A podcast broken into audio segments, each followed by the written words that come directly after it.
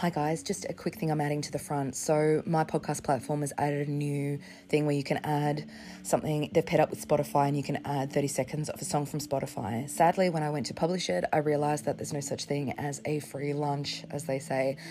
Your episode is only available on Spotify when you put something in there on the app typical. So, at the start of this episode, I just talk about how I've included a song. Um, what I've done is I've cheekily added it my own way, um, a little bit of it to the end of this episode. So, ignore what I say at the start.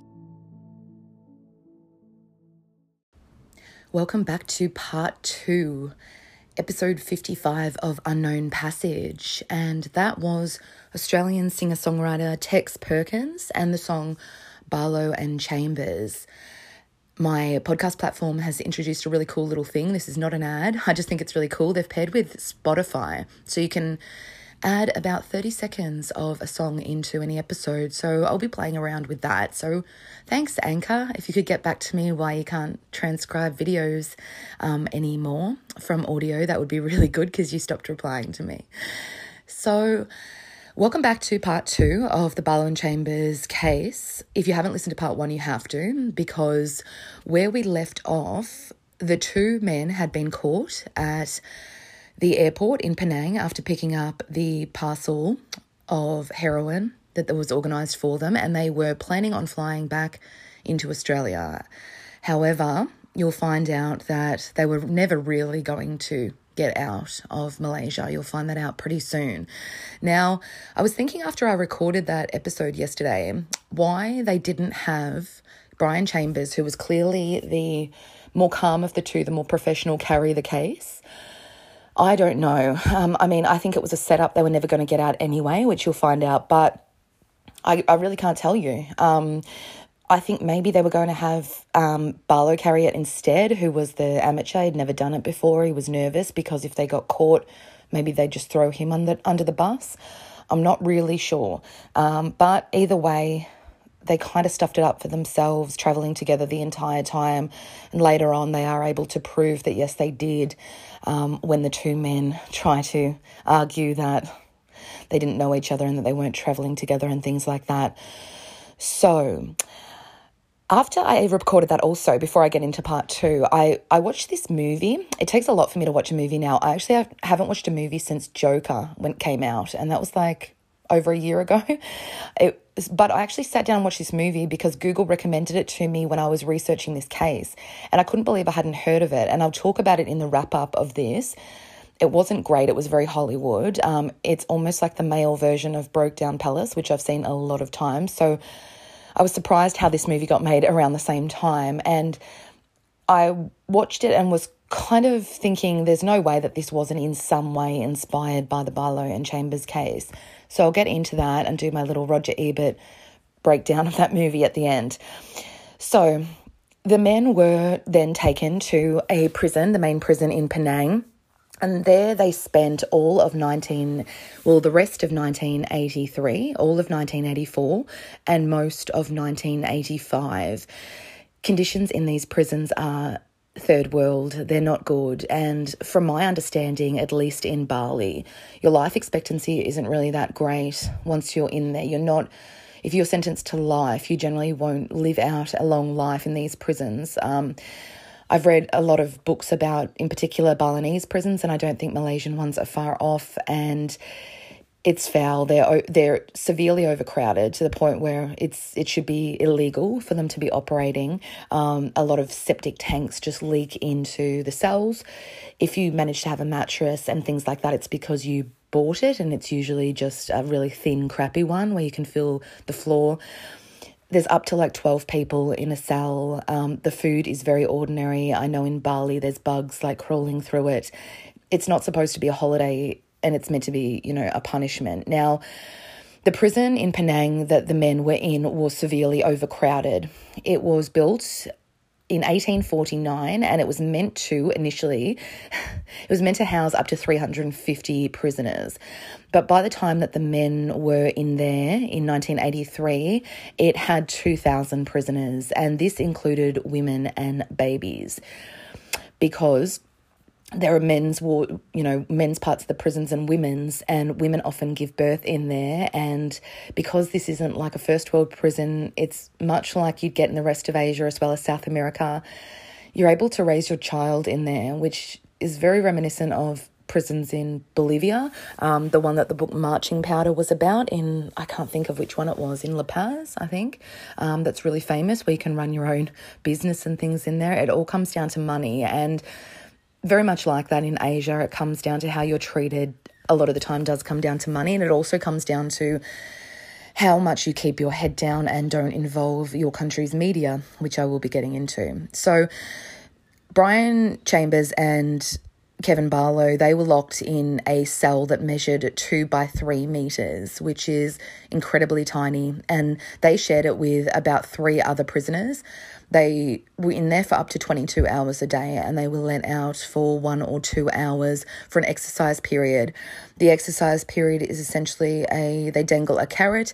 If all the inmates in the prison have behaved that day, they're allowed to. If one acts up, nobody goes out for exercise.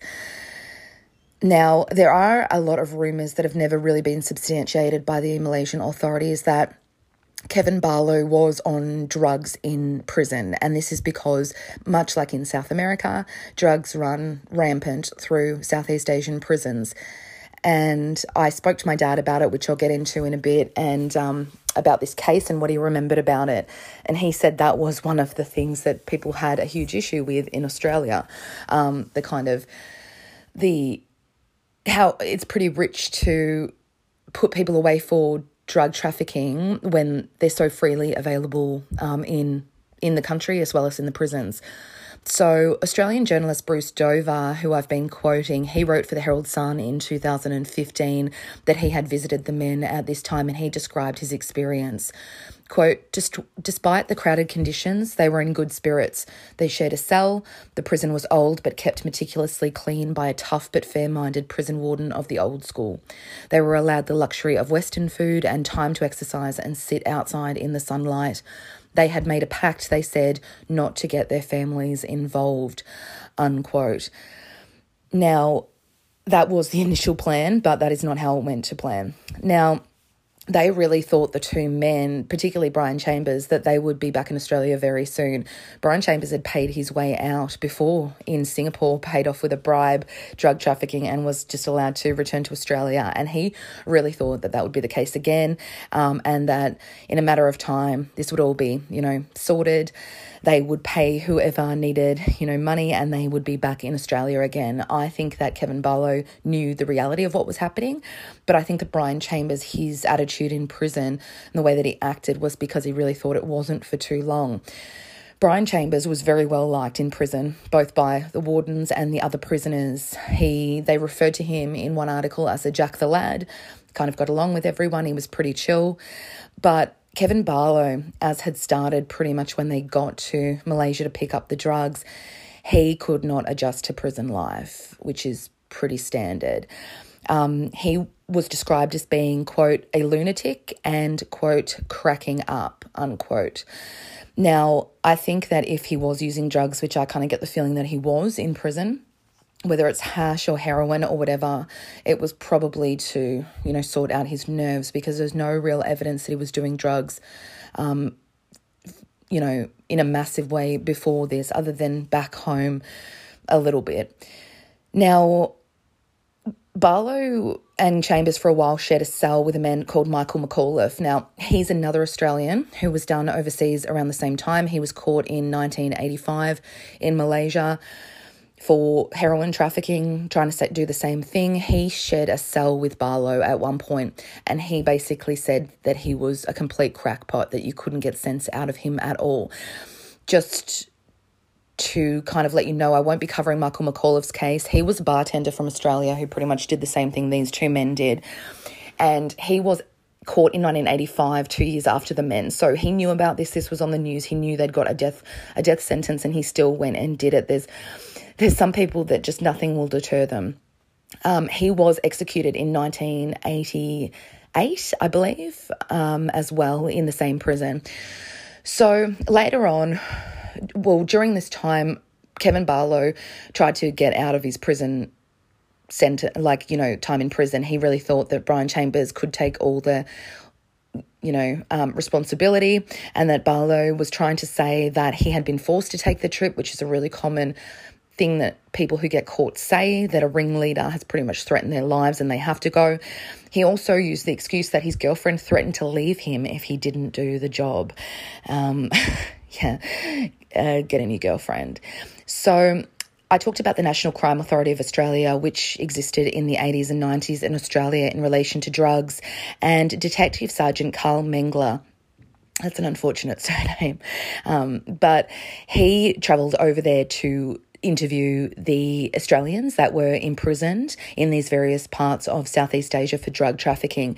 Um, now, Brian Chambers refused to meet with Detective Sergeant Carl Mengler, um, but Barlow did meet with him, and he pretty much threw everyone under the bus. He told Carl Mengler about the planning of the trip, which was all basically corroborated later on, how he had been brought into it and told just to follow Brian Chambers. Um, and he did say that he didn't really know the higher ups he the big organizers in Australia because the point that Carl Mengler was trying to get to was who had organized this back in Perth. Um, and Barlow couldn't tell them but he did give them the names of the people that he had met back in Perth. By the time their trial started Bruce Dover, the journalist, said that things had changed dramatically. The two men hardly looked at each other, they never spoke, and it was pretty clear that they were going to turn each other, turn against each other in court to save their own skin. So, as the trial drew nearer, the media from mostly Australia flocked to Malaysia. They wanted first dibs on contact with the two men and to hear their side of the story. Now, Australians will know that, especially, I think this is kind of a, the hottest topic in about 2004, 2005, when we had a number of Australians arrested in Bali, Indonesia. There's nothing that jeopardizes a trial more than the media coming and families coming and getting angry um, and yelling in court. I'm not bothering naming the woman that all Australians know who's unfortunately now trying to be a reality star, which is disgusting. Um, a drug trafficker who spent quite a lot of time in a prison in Bali. Her family came and just screamed like a bunch of Aussie bogans in the court. And that definitely didn't help the sentence that she got. She's now out. But I think the media has now wised up now because there are a lot of Australians that have been arrested in recent years, especially in China, um, which is really scary. They're on death row in Indonesia. There's a whole Wikipedia page related to Australians that are imprisoned overseas in the various countries, which is sad because not many other nationalities have that. Now, the New York Times was over there because this suddenly became an international story, which did not please the generally conservative and reserved Southeast Asian country of Malaysia. They do not appreciate this media intrusion. And the New York Times said, quote, Malaysian journalists have complained that the families of the two men executed have been kept away from local reporters by the Australian television networks who paid their expenses to Kuala Lumpur, unquote. So basically, Malaysian journalists who technically they should have got first dibs on speaking to the men. It is their country and they've broken the law in that country. The Australian television networks paid off the Malaysian authorities in order to speak to them first. And I don't think this this was something that really helped in the men's defence either. Now, I rang my dad yesterday. He was a journo for almost 50 years and he remembers every case that's ever happened ever. Um, it's really is really scary. Um, so I rang him and I, I said, first of all, when you've got a dad who's a journo, you have to discuss, you have to be up with the media and you have to discuss what's going on in the world. So we did a 20 minute breakdown of the second presidential debate. Um, and then we talked about the corruption in Victoria. And then I said, okay, so the reason I called was, do you remember Barlow and Chambers? And he immediately, because he remembers everything, he said, Malaysia, executed. I said, yeah. He said, 1986. I said, yeah. He said, I said, what was the general kind of um, consensus in Australia on the two men because I said that I had read one article that said the consensus was apathetic to the men, meaning people were like, well, they broke the they broke the law, they do the time, and this is this is what happens. Um, my dad said he doesn't remember it like that. He says that firstly, people in Australia were they couldn't believe that an Australian would be on trial for their life in another country because they a lot of people couldn't wrap their heads around the fact that when you break a law in another country that you you are under their laws, not your own country's laws. They they couldn't believe that um, I wish I'd just recorded our conversation. They couldn't believe that another country would execute foreigners, um, which we now know they absolutely would. He also said that he remembers people couldn't believe that Malaysia would try people for you know, for the death penalty when there was such a double standard of drugs over there. They were so freely available in Malaysia and the Golden Triangle, um, Thailand, Cambodia, Laos, Indonesia, Malaysia, um, and they were freely available in prison as well. So he he also remembers that he said, which I was like, whoa, your memory is still amazing. He said one of them, he's I said probably Barlow he goes, he had like a nervous twitch all the time. He was always shaking, but people generally just assumed that he was using drugs in the prison, that it wasn't like a mental anxiety issue, um, that he was, as my dad said, strung out. Um, and he said that people were really kind of outraged that Australia, who hasn't had, we haven't had the death penalty since 1967. The last person to be killed was actually in Melbourne, Ronald Ryan. It's quite a famous case. That was in 1967. So he said a lot of people really just thought that the Australian rules should apply overseas. I mean, these people generally probably were low IQ, um, the average person they were talking to that didn't understand that when you break the law in another country, it doesn't matter what country you're from, that doesn't apply anymore. All we can have is diplomats and foreign affairs ministers and possibly the prime minister, which comes into play shortly, um, speak out in their defence. I also asked him why I can't find any videos on this because the media was over there. There was video at the time, obviously, um, that they would send back to Australia to put on the news. I said they're not available on YouTube anywhere. They're only purchasable on Getty Images, the videos, and I'm not going to do that. And he said he has no idea um, because you can get every other trial. A lot of them were live streamed in Australia, really famous ones of Australians locked up in Indonesia. So if anyone has the answers as to why the coverage of this would only be purchase- purchasable on Getty Images, I've never seen that before. So yeah, let me know. On the 17th of July 1985, the trial of Kevin Barlow and Brian Chambers commenced at the High Court of Penang. For some reason, Brian Chambers, which I haven't often seen in trials in this part of the world, he remained handcuffed throughout the trial in, in the courtroom. The reason that Kevin Barlow was not handcuffed was because as you see from photos of the time, he was always, almost always on crutches. He had sustained a groin injury in prison. I do not know how or why. Um, maybe a fight with another prisoner or a prison guard. I'm not entirely sure. Um, but apparently, it was quite serious enough for his defense to ask that they drop the death penalty so he could return to Australia for surgery. Um, so you can look at photos which I'll put up of Kevin Barlow walking down the steps of the High Court on his crutches. Now, the men's defense was pretty simplistic. Um, they both said that they did not know about the drugs and that the drugs that were found in the maroon suitcase belonged to the other man. And this was what they were sticking to. Brian Chambers said in when he got up um, that Kevin Barlow when they were arrested at the airport that Kevin Barlow had attempted to bribe a policeman when he'd found the drugs. Brian Chambers was pointing to the fact that this showed that Kevin Barlow was the guilty party. Now, the entire court case tore the Barlow and Chambers families apart and it's really quite sad. Bruce Dover wrote, quote, They turned on each other, the parents and family members who Barlow and Chambers had early on agreed to keep out of it, now watched on helplessly from the court gallery as each man tried to implicate the other in a desperate gambit that at best would send one man to the gallows while the other walked free.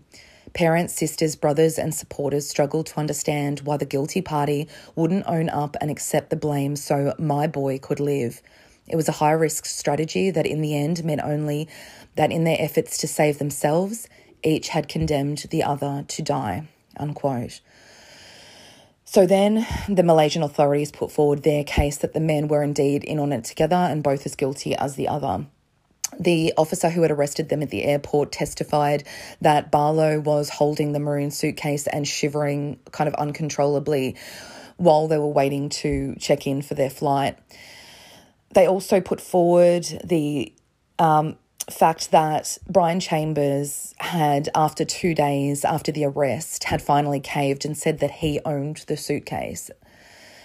Police confirmed that Brian Chambers and Kevin Barlow were the victim of an informer. So they were really just set up to die. Um, right around the time of well, a couple of days before their arrest, three or four Penang drug dealers had been arrested and interrogated pretty heavily about Brian Chambers' movements. I think they were onto the who this guy was and were aware that he was in Malaysia at the time. The informer his identity was not given to the trial, so they were never able to know who it was. It was a Malaysian. But also in the court case, the men's drug use um, in prison or out of prison was not brought in um, because, quote, it would have prejudiced their cases and exposed the heroin trade inside Malaysia's prisons, unquote.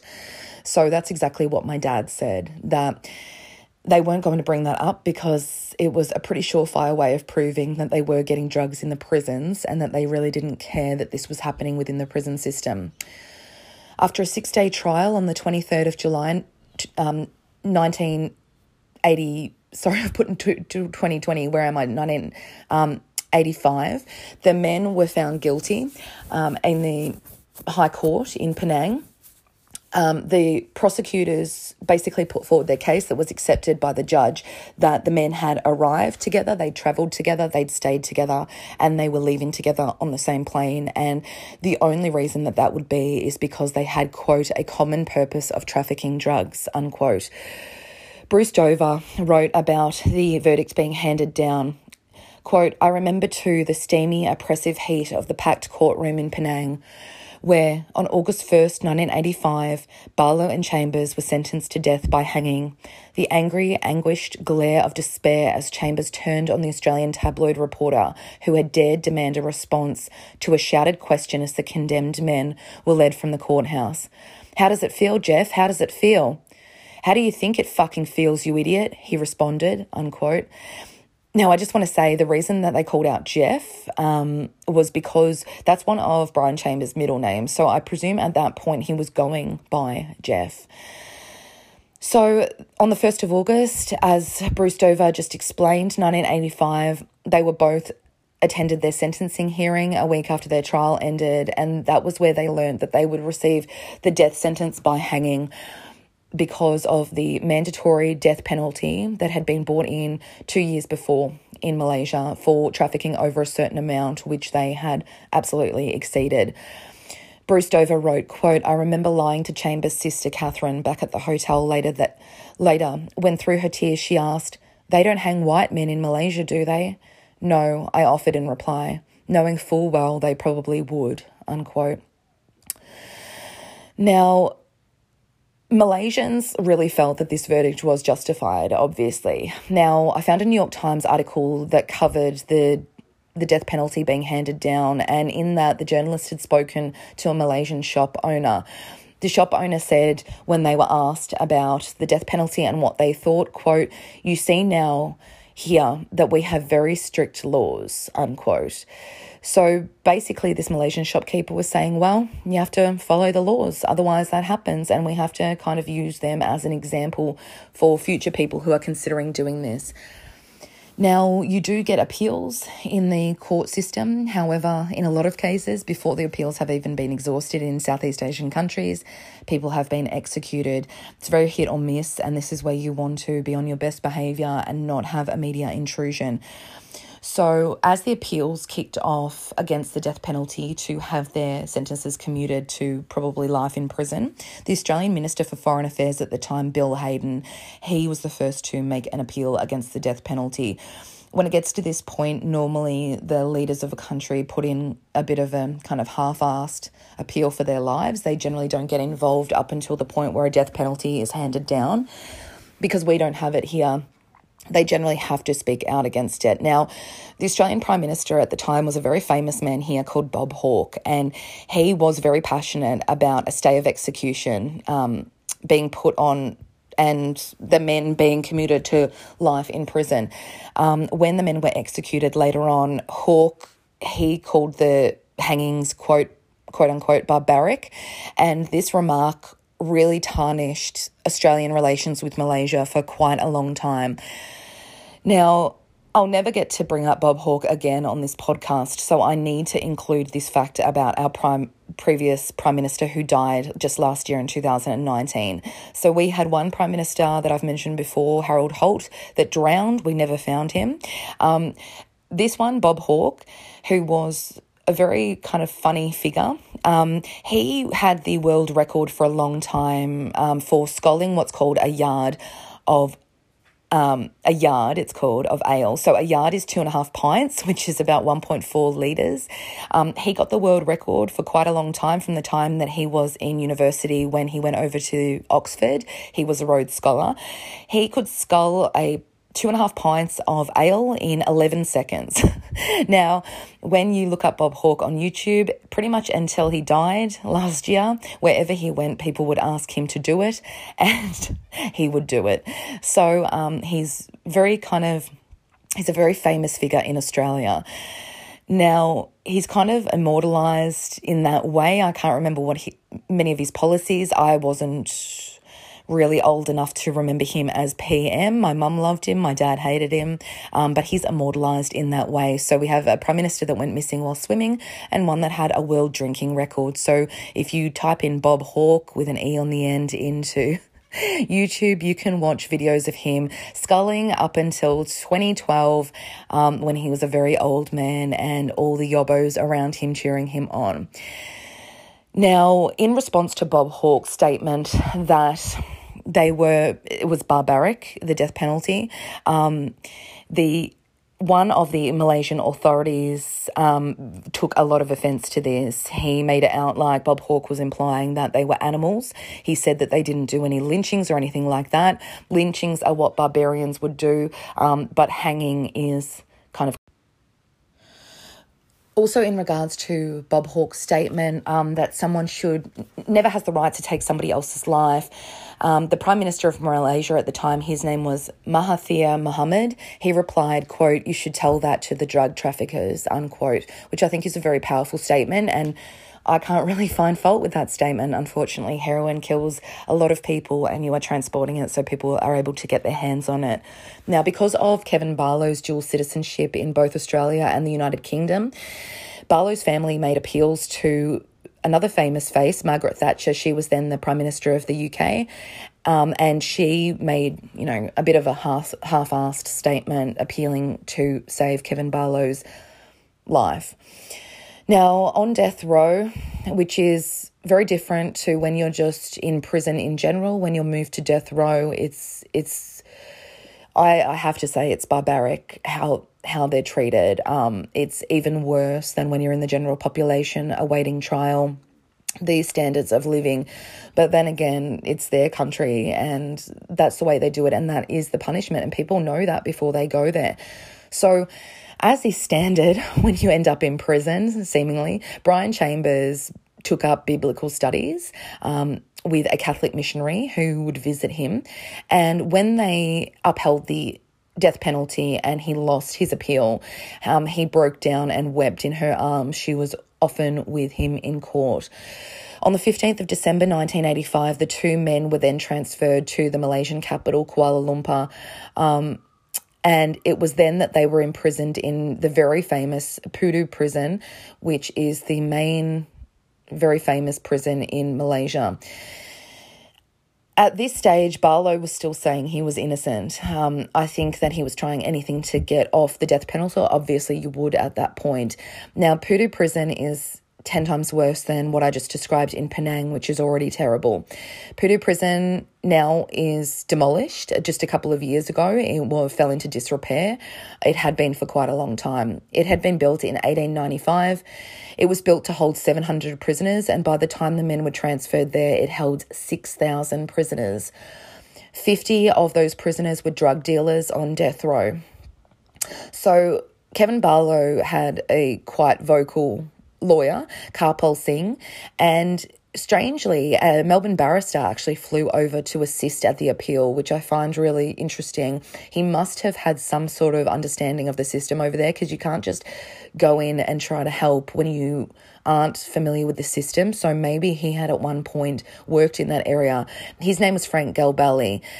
And also, a Victorian prison psychiatrist also went over um, to speak with Kevin Barlow as well.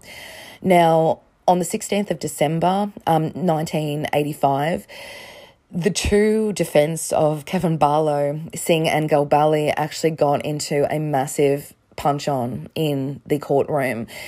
Basically, it the court had been adjourned for the day, um, and they punched on for like five minutes afterwards basically the Melbourne barrister Galbally had asked Karpal Singh um, to do all these additional things at the last, the eleventh hour to get to get the possibility of getting Kevin Barlow off death row, and Singh did not do them. He said, "quote There was little point doing this, um, and he wasn't going to do them," which is which is not what you want in a defense. Um, now, Galbally had basically tried to put forward in court that Kevin Barlow, the fact that he shivered constantly and shook, um, he could have a spinal injury.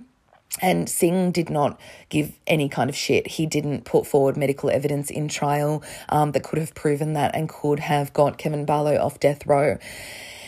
Singh believed that Kevin Barlow's shivering was related to basically anxiety um, and an existing medical condition. And I really can't say because he was shaking basically like that from the time that they were in Malaysia. So it, I honestly think it probably was an existing medical condition, um, and it was probably anxiety as well because I do that when I'm severely anxious. I haven't done it for quite a long time, but um, I really my hands just shake uncontrollably. Um, and the fight basically ended when Singh he left the courtroom. He didn't give a crap anymore about his client, and he told Galbally over his shoulder as he exited the courtroom um, not to criticize Malaysia's legal system. So he was basically warning him, and that's really not. That's really not what you want in a defense. Now, later on, Singh tried to have the man who was actually helping him in Barlow's defense, Galbally, charged with contempt of court. Um, and Galbally was actually almost forced, pressured to leave Malaysia and return to Australia.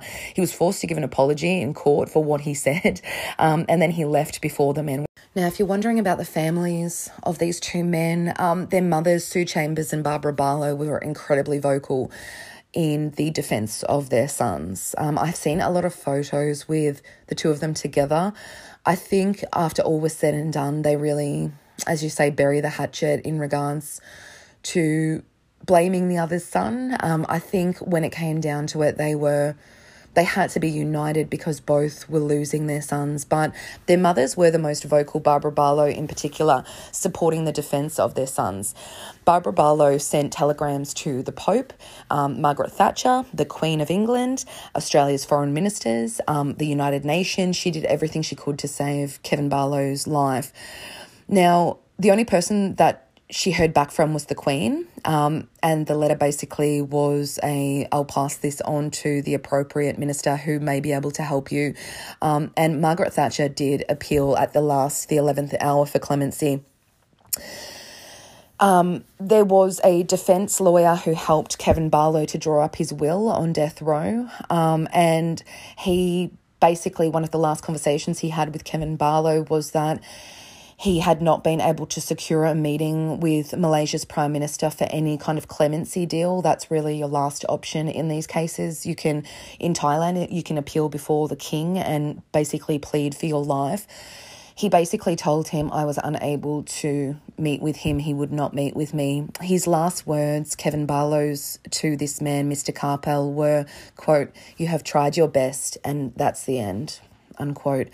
Now, Michelle Barlow, Kevin's sister, when she went to visit her brother for the last time on death row the day before he was executed alongside Brian Chambers, she bought a a bouquet of orchids to her brother. She embraced him, they cried, um, and also Brian Chambers Sr. Um, visited his son as well at the same time, and you know, his mother as well. Brian Chambers Sr., when he left for the last time, he told reporters who were waiting outside that he, both Barlow and Chambers were, quote, distraught and upset, but have accepted their fate. Bruce Dover write, quote, No one could possibly imagine the anguish of a last goodbye to a son or a brother, knowing that in the morning they will be taken out and killed at dawn, unquote. On the 7th of July 1986, not even three years after the men were initially arrested at Penang Airport, Brian Chambers and Kevin Barlow were led um, to the gallows at Pudu Prison and they were hanged until they were dead. One of the most haunting things about being hung is that before you are hung, you are fully aware of what's about to happen because about a week before um, they weigh you in order to calculate the length of rope that they need in order to hang you until you die. When you are hung, you are generally handcuffed and hooded. Um, and when you consider how long it had been since their arrests, it's not a long time. Two of the Bali Nine who were arrested in 2005, they were executed in 2015 in Indonesia. So generally you would expect to be on death row for about 10 years, but Malaysia really has a fast track system. Now, they used an executioner called Rajendran Kuppusamy. This was one of his last jobs. He retired later on that year. Now, one of the most famous parts of this case that people often talk about is that Barbara Barlow, who was there for her son until the end. She mixed up a mixture of 75 sleeping tablets, mixed them in gin, whiskey, and brandy, and then she smuggled this concoction into the prison in a small plastic bottle. The plan was to give it to her son, Kevin Barlow, so that he would be able to kill himself before he made it to the gallows. The saddest thing about this is that she did not give it to him because she thought at the 11th hour, at the last moment, maybe, maybe they would be granted clemency or there would be another avenue of appeal. She didn't want to give it to him till all of those had been exhausted, so she kept it to herself. And that's incredibly so sad to me because I bet if she knew what was going to happen, she would have given it to him. So he just went to sleep. According to the AP News in an article I found from 1986, quote, prison regulations barred Ponusumi from releasing further details about the executions, but officials said the condemned men walked calmly to the gallows with a prison warden on either side. Neither ate any breakfast, officials said, but had a meal late Sunday of satay, a Malay dish consisting of meat skewered on short sticks and barbecued. As the men were executed, the voice of a Muslim holy man came over the loudspeaker of a nearby mosque to recite the morning prayer, which begins, Allah Akbar, or God is great. No relatives were present for the hangings, unquote. Now, I don't want to burst anyone's bubble, but based on how Kevin Barlow was acting, I really doubt he walked calmly to the gallows. I just, I just have to say that. Now, I'll put this headline up, but the Herald Sun, one of Australia's largest newspapers, broke the news the following morning with the headline that is basically takes up the entire front page of the newspaper quote, It's done, which is such a final kind of thing. I love reading headlines and how they craft them, and that's there's no other way to put it, really. Bruce Dover wrote, quote, I remember standing outside of Pudu prison in the early hours of July 7th, 1986, when at 6:50 a.m. a prison goods truck rolled through the big steel gates. Photographers are shown the body of Kevin Barlow after his execution in Malaysia. Inside were the bodies of Barlow and Chambers, their tagged and exposed feet, providing proof to the waiting men and women of the press that Malaysian justice had indeed been done. Unquote. And you can see these photos, they were wheeled out, and you can see Kevin Barlow's feet just hanging lifelessly out Barbara Barlow, as many of you who are mothers can probably relate to it, she said at 6.08, which was the moment of her son's death by hanging, she said, quote, at 6.08, my heart skipped a beat. I knew it was over, unquote. Asked how he felt, Barlow's lawyer, Karpal Singh, who didn't put through all of the, you know, things that could have got him off at the 11th hour, said, quote, pathetic that it should have to come to this stage, unquote. Now, the men were then taken to a government hospital mortuary. There was a post mortem that was that was done, which I find really interesting considering they, they were there, they know how they died. Um, the men were then privately cremated with their families allowed to be at the cremation. At Kevin Barlow's cremation, Barbara Barlow um, placed yellow chrysanthemums beside the coffin um, before it was cremated. She said, quote, I love my boy. All I know is that he has been very brave. Now, Barbara Barlow actually, somebody filmed the execution and she actually watched it, even though the family wasn't allowed to be there. She actually watched it months later, which I think is an incredibly brave thing to do. I wouldn't be able to do that. Now, Bruce Dover wrote, quote, Barlow and Chambers were not evil men, stupid, naive, greedy even, but like Chan and Sukumaran, capable and perhaps deserving of redemption and a second chance, unquote. Chan and Sukumaran are the two Bali Nine members that have been executed in Bali so far. And I, despite the fact that I respect the death penalty and how they go about it in their own countries, those two men, I felt sick that they were executed in the end. Um, Andrew Chan and Myuran Sukumaran, they were so great in prison to their fellow prisoners. They ran programs, they taught them English, they taught them woodworking, computers. They, I've, you can watch them being interviewed. Um, Oh, despite they were despite the fact they were the ringleaders of the Bali Nine, even the prison warden came forward and said, "Please don't kill these men because it will have a snowball effect on the mindset of the rest of the prisoners because they don't want to lose these two men." And Indonesia still executed um, them by firing squad in 2015. Um, they were like, "No, we're going through with it. This is what they were sentenced to." So yeah. Amnesty International, um, who were very involved in the Barlow and Chambers case, had basically said openly that Malaysia was breaking United Nations resolutions banning executions while a mercy plea was pending. So the men were executed when there was an, a, a plea for clemency from the high court, highest courts um, and the prime minister. So that is actually breaking United Nations laws, um, but they still went along with it anyway. And I think that's got to do with the media, which I'll get into when I talk about this movie that I watched. So, if you're wondering what happened to John Asciak, the man who organised all of this, and if it wasn't for him, he wouldn't have put the two together and they wouldn't have gone over there. In June of 1988, he was found guilty in Perth, Australia, of conspiring with Barlow and Chambers um, to import 179 grams of heroin into Australia from Malaysia. This is two years almost after the men were executed. Barlow had obviously implicated him and named him when he was interviewed by the National Crime Authority in prison in Malaysia. And the court during this trial heard that Barlow, um, because of his financial problems, which I talked about in the first episode, he had been offered $6,000 to do the drug run, which was quite a substantial amount of money um, back in 1983. So, as is Australian Australian verdicts and sentences. Asciak, he denied the charges. He pled not guilty, but he was found guilty and he served um, 10 years in prison in Australia. So he was the ringleader of all of this. The two men under him hung and he was out um, by, you know, 1998. In 1996, after over a century of being one of the most kind of tough prisons in Malaysia, maximum security prison, and also a prisoner of war camp during the Second World War. Pudu prison was closed in Kuala Lumpur. Now, they put on a sound and light show for a while and tried to make it a museum in the execution room, which drew big crowds, which I mean, I can't really argue with that because in Australia we have the old Melbourne jail and you can go and do these tours and things like that. But it is that's really tough because they were still executing people up until it shut. We're not talking about things that happened 100 years ago.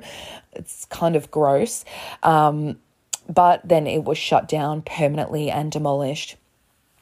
Australians have continued to do this despite Barlow and Chambers being such a famous, notorious, infamous case in Australia. As I said, the Bali Nine um, did it. Schapelle Corby did it. Michael McAuliffe, who shared a cell with Kevin Barlow, did it. And um, we currently have one on death row in Vietnam, an Australian, and there was an Australian um, who was executed in 2005 in Singapore by hanging um, for drug trafficking as well. Now, Malaysia and the death penalty, there's been in the last two years quite a turnaround in regards to it.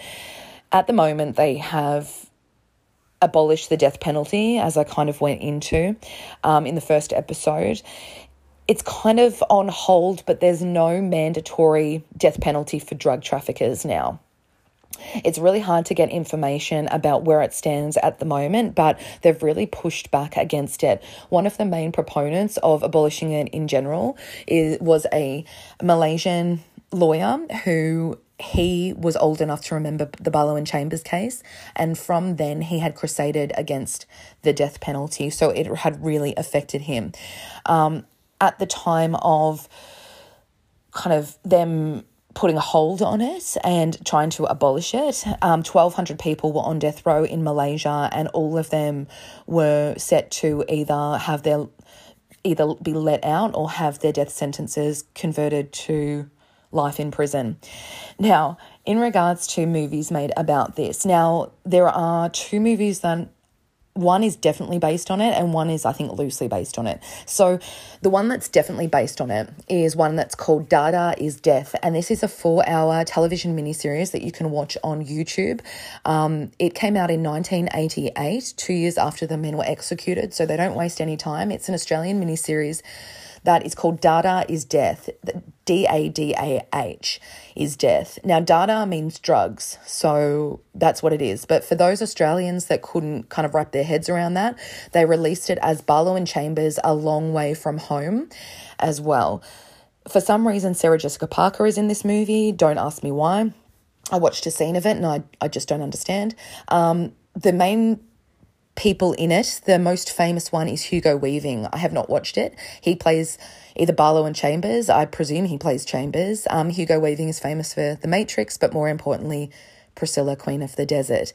So that is online. I did not watch it because it's over four hours long. Um, and it is very loosely based on it, even though they are playing Barlow and Chambers. You know how these things go. Now, the one I watched that I couldn't believe that I hadn't heard of was Return to Paradise. This came out in 1988 around the same time as Brokedown Palace, which I've seen about 50 times. Um, I don't know why they were suddenly making so many movies in the late 90s about Americans locked up in Asia. Um, I don't know what really inspired it, but I think Barlow and Chambers um, definitely played a huge role. So I watched it yesterday. Return to Paradise is about three men who are American who are living it up in their, I guess, early 20s um, in Malaysia. Two of them return to the United States, and one of them, Joaquin Phoenix, plays him. Joaquin is like there's nothing he can't do. He's amazing. Um, I've loved him forever. I had him on my walls when I was a teenager, when everyone else had like Hanson and shit. Um, and so they return to America. He stays behind because he wants to work with orangutans in Borneo, which same. And two years later, they find out that he's been in prison since pretty much the day they left Malaysia. He's on death row um, in Penang, which is the same. And it's very far fetched. It's much like Brokedown Palace. So basically, the point of it is a woman who is in his defense comes to America and she says he will be executed in eight days unless you two return and take your fair share of the responsibility. If neither of you return, he will hang in eight days. If one of you returns, you have to do six years and he will be let off. And if both of you return, you all do three years. For some reason, this seems to be some sort of issue for Vince Vaughn, who plays one of them. Um, I was really struggling with it. Normally, I'm like the perfect movie audience. I, I get sucked in. I don't really question things. Um, but the whole movie, almost three quarters of it, other than some amazing scenery in Malaysia at the start and kind of at the end, is them just deciding whether they're going to go back. Normally, I wouldn't question this, but the character that Vince Vaughn plays doesn't have a good, he has a shitty apartment and he hates his job. What's he got going on? Like, why can't he go back? What's the problem? Um, he, yeah, like I just, I just, I just don't know anyone who would not do that. Like, it's unbelievable. Um, I was talking to myself watching it. I just couldn't believe it. Um, but I can concede that there are a lot of themes in it. I guess the main point of it is how far would you go for a friend? Um, you know, what does friendship mean? That kind of thing. Joaquin was amazing. Um, I will say it had a twist that I did not expect. It was not predictable in the sense that maybe the last 20 minutes like shook me. Um, not enough to make me cry, but it shook me. But it and Brokedown Palace, which is essentially the female version of it that came out around the same time, starring Claire Danes and Kate Beckinsale, but it's set in Thailand instead. It I don't know where they get this romanticized idea that you can make deals with the court. Brokedown Palace, they, you know, make a deal that one can take the sentence for both of them and one can go. Um, and in this one, I it's the whole point of it is that they've made a deal that if they both come back and take their responsibility, he gets off death row and they split the responsibility. I've just never heard of this before. This is a very Hollywood romanticized idea of how things work, and it's not how it works. Um, and it also it was just very American, um, and it just it really reminded me of how Americans, Australians, and Brits are some of the worst tourists I've ever met overseas and how kind of disrespectful they are. And before you come for me, watch the movie because they were disrespectful and that's why they end up in the situation they end up in. But that's Return to Paradise. I found it on like Dailymotion for free or whatever. Um, it has some beautiful scenery. I don't really have a whole lot more to say about it, um, other than the fact that there was a couple of quotes in it that were word for word the Barlow and Chambers case. So, in one scene, Anne Heche, who plays you know the defense of him, who has come to them to ask them to go back and take their fair share of the responsibility she is giving examples of how media intrusion has pretty much sped up an execution. She talks about how a Australian woman um, went on every TV show to save her Aussie son all across the world and they sped up his execution. And she could have only been referring to Barbara Barlow in that instance. Um, the other one is that they. when Vince Vaughn gets up, without ruining it, in court, he says, We were young and stupid, but we were not evil. I read you a quote earlier from an article. Like, I understand this article was written after, so someone copied someone. Um, someone's watched this movie. So he says, We were young and stupid, but not evil. I read you a quote from Bruce Dover, who says that they were young and stupid, but not evil.